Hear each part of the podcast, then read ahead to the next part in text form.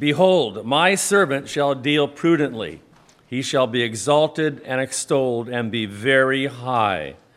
As many were astonished at thee, his visage so marred more than any man, and his form more than the sons of men. So shall he sprinkle many nations. The kings shall shut their mouths at him, for that which had not been told them shall they see, and that which they had not heard shall they consider. Amen. Let's pray together. Our Father, we depend on you uh, for every gain this morning, for every increase, for every removal of sins and weights that are in us, that we lay them aside. Lord, we depend on you even to behold the servant of the Lord this morning by faith. It's your right arm, it's your revealed grace, Lord, to us. If we are in Christ, Lord, we have eyes to see, and then we want to worship we want to worship him this morning. As we come to your word and as we come to the table, we want to behold Christ, the only means of our cleansing, the only means of our forgiveness of sins before you. But he is that. He is the truth. I pray that we would see him as that and, and you'd be glorified. In Christ's name, amen. In our day, reality, what is real, what is true, is not just a given anymore. The world is not a simple place these days. There's no shortages, in fact, of ideas about what reality itself is. We have sets that you can put in front of your eyes that give you a virtual reality. Indeed, gaining in popularity in these days amongst intellectuals, and especially within the technology world and, and the philosophy that's coming out of that world, is a gaining influence that we're all living in some sort of a simulation, that there is no reality, that this is just some sort of a simulation, that somebody is working or somebody has worked, that somebody not necessarily being God. Some philosophical notions also say that reality is merely what we make of it. And this is, this is everywhere in our society these days you are what you think you are uh, is gaining so much popularity that it is going to be uh, probably forced on you to agree with what somebody thinks of themselves as that if you don't agree with them that that's what they are you might face jail time you might face fines in the very near future Reality is what we merely make of it, they say. Others say reality is just our experience. Whatever we experience, that's what is, and that's all that there is. Some say it's merely in material things. That's what matters, in fact, is matter. To the materialists, and to all of these previous things, the supernatural cannot hold the key to reality because, as they would assume, there is no such thing as supernatural truth. There is no such thing as the supernatural. Yet when we come to Scripture, you and I, this morning, are sitting ourselves before the Word of God, which claims to be supernaturally given to us by God, who is Himself beyond what is natural. He is not created. Everything else besides Him is created. The very truth about what we believe about God demands that we believe in what is supernatural. And we come to a prophecy again this morning, as we did last month before we partook of the Lord's table. A prophecy that was given 700 years before it was fulfilled. In detail, it is given. It's given in such detail that, as I mentioned last time, Thomas Manton, the the Puritan said that this is not so much a prophecy as it is a gospel. What we are reading in Isaiah chapter 52, verse 13, all the way to the end of chapter 53, is so clear concerning the suffering of the Lord Jesus Christ. It's so clear a prophecy, a supernatural revelation given by God preceding the fulfillment of it, it is so clear that it could be called history, is what Thomas Manton meant. Last time we saw, when we came to this prophecy, we saw the servant's threefold exaltation. That is, he was exalted to the superlative de- degree, to the exaltation that could only be rightly given to God. See that in verse 13 of chapter 52. And yet we're astonished in the very next verse to see what this exalted one becomes. He becomes something, as it were, by those who looked at him, of a horror. It said there in verse 14, as many were astonished or appalled or stricken with horror at his appearance, because it was so marred beyond human semblance. He was so disfigured that Alec Motyer said it's rightly understood that these stopped in horror, saying to themselves, Not is this the servant that was exalted, but is this human? That's how disfigured he was. Beyond that, the children of mankind, he did not look to be human. And where we come to this morning is just one phrase in the next verse, verse 15. In this way, or so, in this way of his disfigurement, in this way of his suffering, in this way of the onlookers looking at him in disgust and in horror, in that way, it says he will sprinkle many nations. The Hebrew word nazah is rendered here sprinkle. And this is a well attested word in the Old Testament. Twenty times the word is rendered sprinkled or sprinkles or sprinkle, as it is rendered here. And the word comes from the way in which either blood or oil or water was applied for the act of purification for the cleansing of sin for the priests as they went to perform their ceremonial duties before God for the sake of the people. It was for the people's cleansing, as we'll see in an example here of the Day of Atonement. It was for the cleansing of the presence of leprosy. If leprosy was found in the camp, it was for the cleansing or the signification that the, the leprosy was cleansed or removed from the people. And even the furniture of the tabernacle is indeed, as we'll see in Hebrews, almost everything was purified by the sprinkling of blood in those religious or ceremonial duties. An example of this can be found in Leviticus chapter 16, one of many examples of the way that this sprinkling was done. Leviticus 16 records for us how the Day of Atonement was to be set forth, how it was to be observed. It was such a holy ordinance that the priests themselves first had to be purified. They first had to be consecrated. Before they could offer up service on behalf of the people, they themselves, who were sinners, had to be cleansed. And here's a record of it in verse 11 of chapter 16 of Leviticus through verse 14. Aaron shall present the bull, Aaron is the high priest, as a sin offering for himself. Do you hear that? He himself needed to be cleansed of his sins and shall make atonement for himself and for his house. He shall kill the bull as a sin offering for himself. He shall take a censer full of coals of fire from the altar before the Lord and two handfuls of sweet incense beaten small. And he shall bring it inside the veil, inside the veil of this most holy place, and put the incense of the fire before the Lord, and the cloud of the incense, so that it may cover the mercy seat that is over the testimony, so that he does not die. You see how holy of a place this was that the high priest had to bring this covering, this smoke, this incense, which would as it were, symbolically veil his presence there. He is an outsider, not allowed into this holy place. And so, being even in the place, he had to bring a smoke and he had to bring a smell that would cover his appearance and his smell in this place. But that's not all he had to do.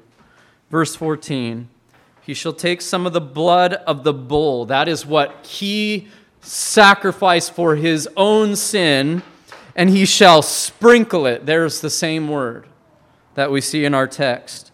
With his finger on the front of the mercy seat on the east side, and on the front of the mercy seat shall he sprinkle some of the blood with his finger seven times. And in this way, his sin was atoned for before God.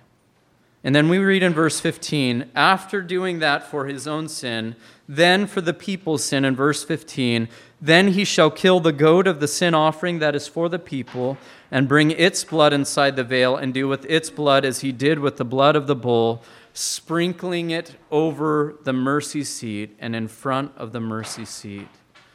We can see from just these examples that sprinkle here denotes the way in which something is applied that which purifies.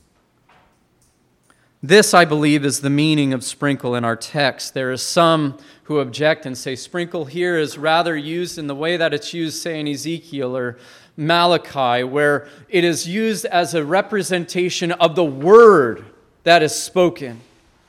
And that can be a very true meaning of this idea of sprinkle. In fact, that's the way the new covenant will come to us through the word, the sprinkling of the word of God, the preaching of the word of God. And there may be a sense where that too is in the mind of the prophet here as he speaks about the sprinkling. But I think that sprinkle here, as it relates to the suffering in verse 14, has to do with that which purifies. That which purifies indeed from sin. And here he sprinkles many nations, and that is a fact that should not be overlooked by us. The sprinkling of many nations regards the Gentiles. What does the servant sprinkle is a big question. You see, what I, what I read and what we saw in the example there in Leviticus was the priest, Aaron, the high priest, sprinkling the blood of the bull, the blood of the goat for the atonement. But there's no mention in the text what object is sprinkled.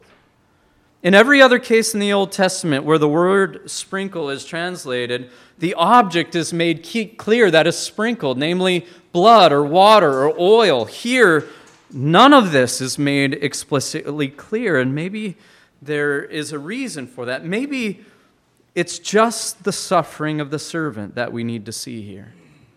Maybe it's just his suffering that we need to understand is that results in the sprink that which what, what which results in the sprinkling of the nations, the purifying of the heathen. And the context gives us a help that here indeed that is what is being taught us because in chapter 53 verse 11 which I've said as chapter 52 begins the servant psalm, chapter 3, 53 at the end sort of is an inclusio, or it sort of encloses what the beginning references. And so it sort of is its own commentary. And so in verse 11, we see that out of the anguish of his soul, the servant, he shall see and be satisfied. By his knowledge shall the righteous one, my servant, may be, make many to be accounted righteous. Do you see that? and he shall bear their iniquities. This is indeed what purification always symbolizes in the Old Testament the need to have sin or that which uh, destroys or decays or that which obscures righteousness before God removed. Purification always symbolizes the purification from sin and its effects. And this is the fulfillment of the servant psalm in Isaiah 49, 55 through 8. This is the third servant psalm, or the, I'm sorry, the second servant psalm. He says there in verse 6, in chapter 49 of Isaiah, it is too light a thing that you should be my servant to raise up the tribes of Jacob and to bring back the preserved of Israel. He says, I will make you as a, for you as a light of the nations. Again, we see here that the servant that sprinkles the nation here is prophesied that my salvation may reach to the end of the earth. What is the prophesying of here? What is the purpose of the purification? It is for the salvation of the peoples. And for the peoples to be saved, they have to have their sins covered, they have to be cleansed.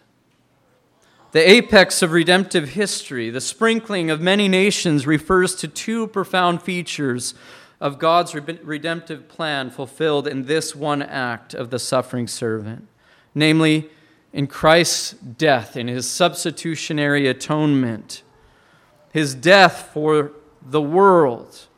First, by it, Christ would remove every other form of sprinkling. You see, what came before Christ, when he came 700 years after this prophecy, would no longer be useful. All the sprinkling of blood of bulls and goats, all the sprinkling of oil, all the sprinkling of water in those ceremonial acts prescribed by God to Moses for his people would be done away with by this act, by his suffering. And second, he himself then became, becomes for sinners the sole means of purification for sin, not merely for the Jews, but also for the Gentiles. Go to chapter 9 in Hebrews, if you would. Hebrews chapter 9. I think this speaks to exactly what the prophecy is speaking to regarding the suffering of Christ and the sprinkling of himself for our purification. Hebrews 9 11 through 24, I'll read. We could read the whole chapter because it really is all appropriate. When Christ appeared, listen to who he is. He's the high priest.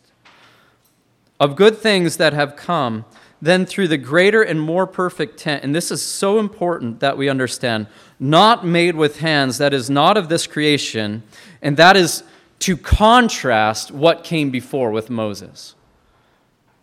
That, that's the contrast, what happened that we read there in Leviticus. He entered once for all into the holy places, not by means of blood and goats, uh, blood of goats and calves, but by means of his own blood. And here's what he accomplished thus securing an eternal redemption. For if the blood of bulls or goats and bulls and the sprinkling of defiled persons, that's a problem. That's why we needed the purification. The defiled persons with ashes of a heifer sanctified for the purifying of the flesh, how much more will the blood of Christ, who through the eternal Spirit offered himself without blemish to God? You see that? Here's what is happening in Isaiah 53 the servant, this high and exalted one, to the superlative degree, this exalted one to the point of deity, humbles himself. And him, through his own blood, through his own laying of himself down, offers himself without blemish to God purifies our conscience from dead works to serve the living God. That means to worship in truth. Therefore, he is the mediator of a new covenant, so that those who are called may receive the promise in eternal inheritance. Since, and this is important, a death has occurred that redeems them from the transgressions committed under the first covenant. Since a death, a singular death, you see how no more are there multiple deaths serving the sins that we commit. No more. That is passed away. One singular suffering has happened that has removed our transgression, our law breaking before God. For where a will is involved, the death of one who has made it must be established. For a will takes effect only at death since it is not in force as long as the one who made it is alive. Therefore, not even the first covenant was inaugurated without blood. For when every commandment of the law had been declared by Moses to all the people, he took the blood of calves and goats and with water and scarlet wool and hyssop and sprinkled both the book itself and all the people, saying, This is the blood of the covenant that God commanded for you. And in, listen to this, everything was needed to be sprinkled for the covenant to be established.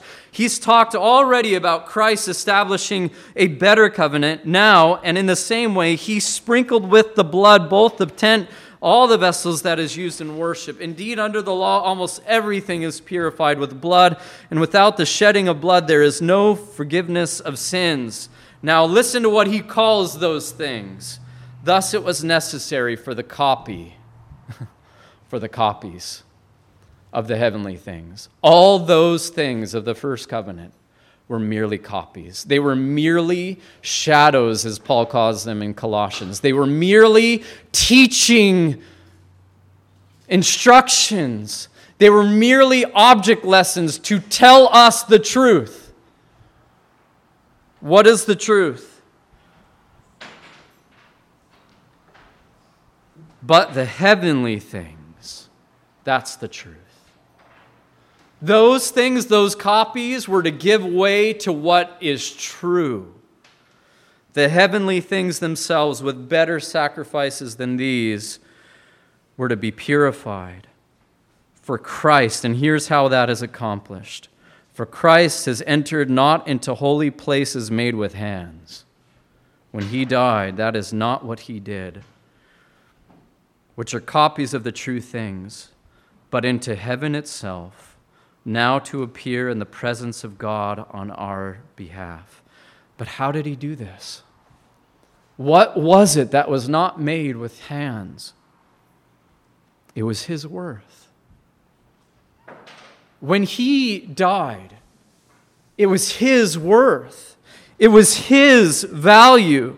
Listen to what it said there at the beginning. When Christ appeared as a high priest of the good things that have come, then, through the greater and more perfect tent, he entered once for all into the holy places. That is, through himself, he entered into heaven. When he made satisfaction for our sins, he did it in himself.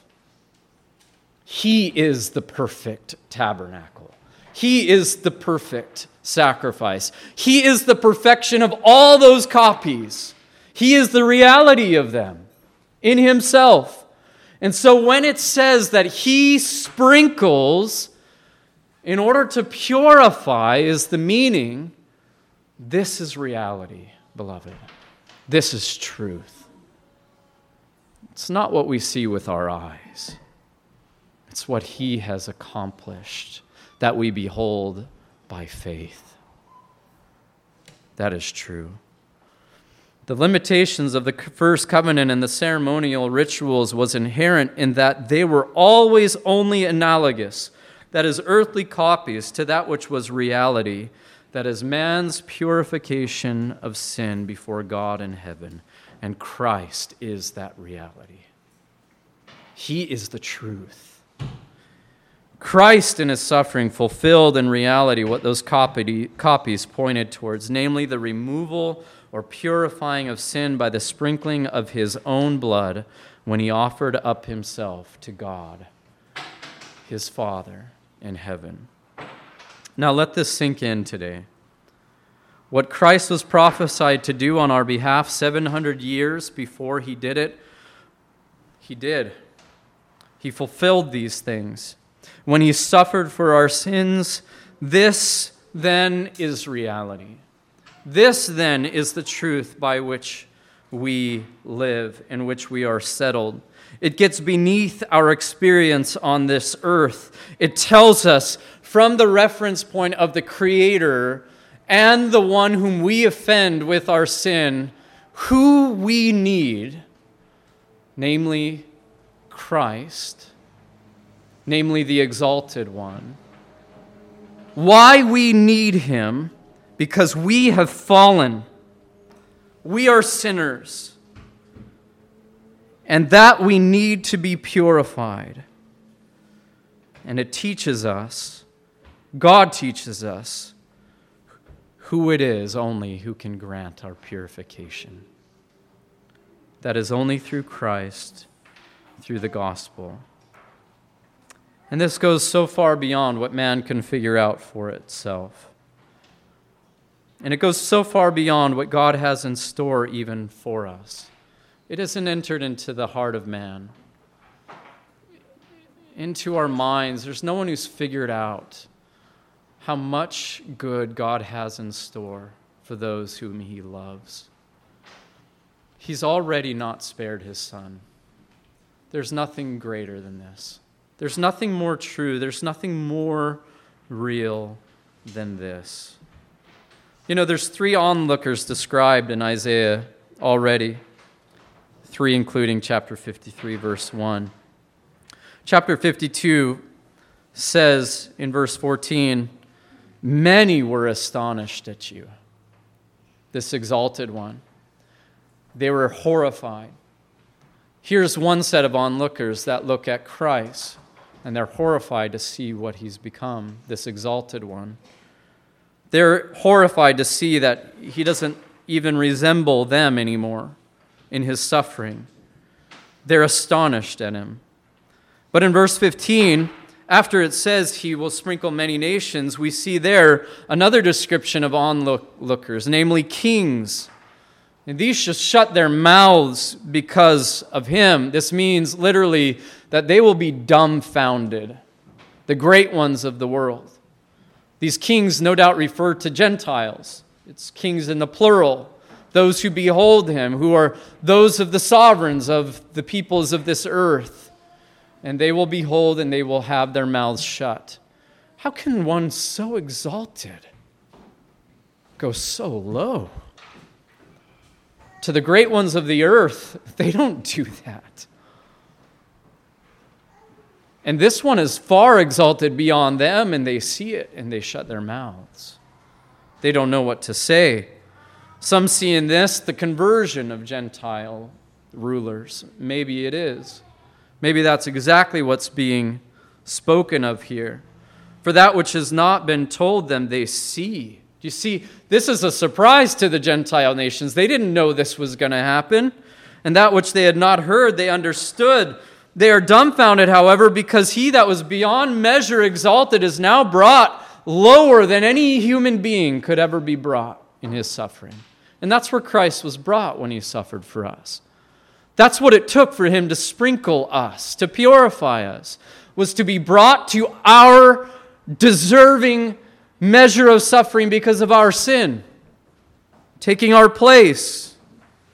And then the third onlooker is found in chapter 53. And this is implied of those who don't believe it, who has believed what he has heard from us.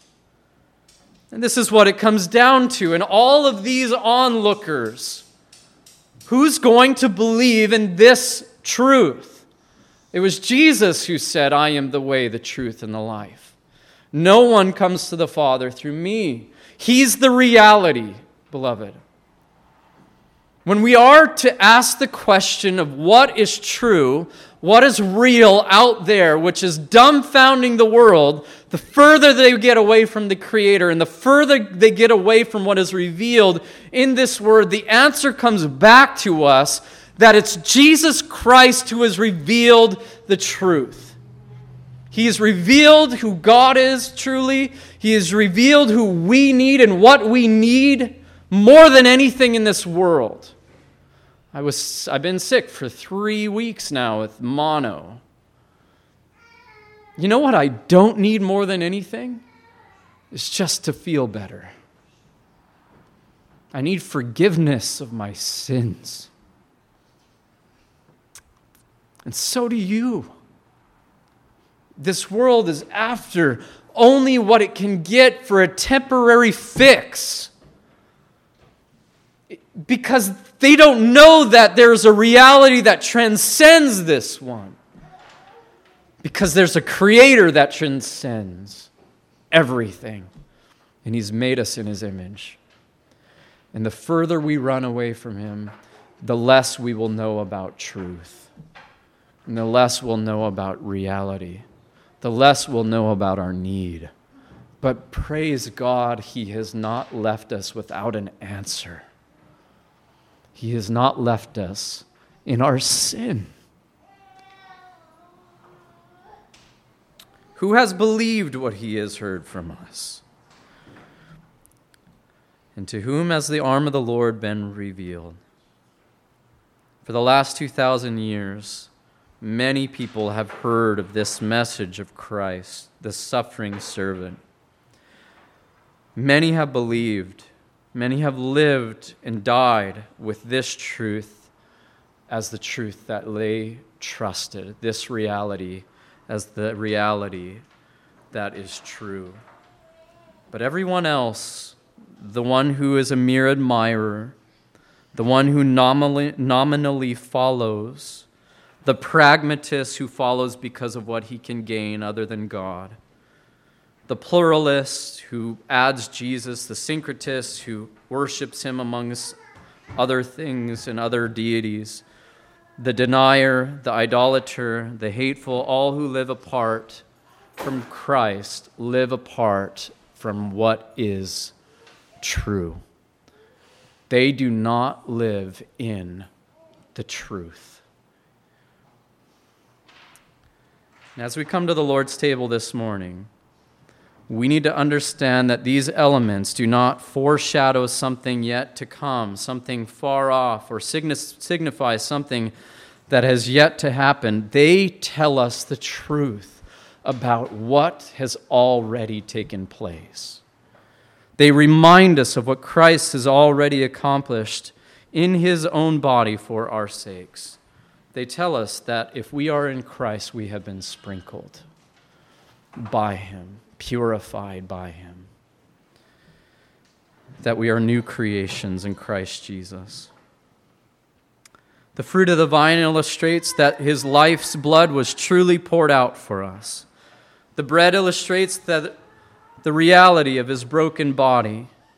Both illustrate the way in which he became sin for us, him who knew no sin, that in him we might have the righteousness of God.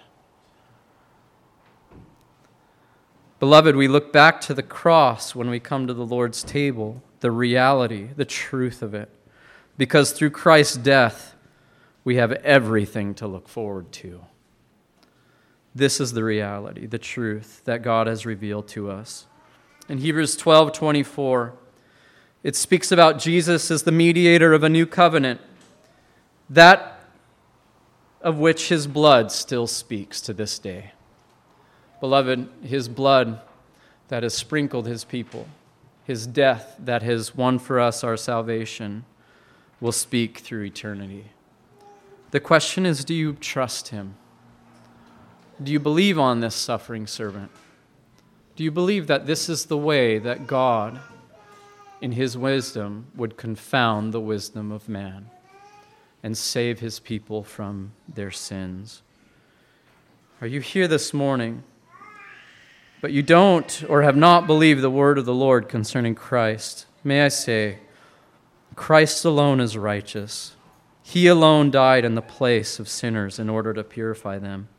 But consequently, the scriptures say that he is able to save to the uttermost all who draw near to God through him, since he always lives to make intercession for them. Let's pray. Our Father, I pray for your people that our faith would increase in this day of unbelief.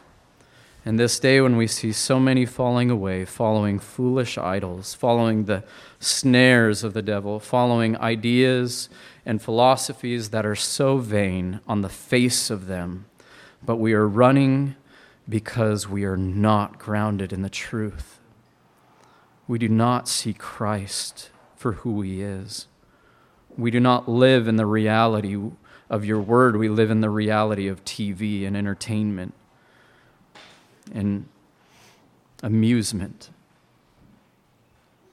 Father, I pray that we live for the glory of the name of Christ, and that through the partaking, even this morning, by faith in these elements that represent our Lord and his suffering to us, we would be sanctified by the Spirit who dwells in us. For those who are in unbelief here this morning, I pray that they would believe. I pray that the joy of the Lord would become theirs through the knowledge, the saving knowledge of the Lord Jesus Christ. I pray for your merciful, strong, and revealing arm that you would be gracious to them. Give them life through Jesus Christ and life more abundantly. We pray that you would humble us as we come, and, and yet humble us with a, a joy that here we are partaking by grace in Christ, Lord, as he's represented here before us, as he died in our place for our salvation. We pray these things in Jesus' name. Amen.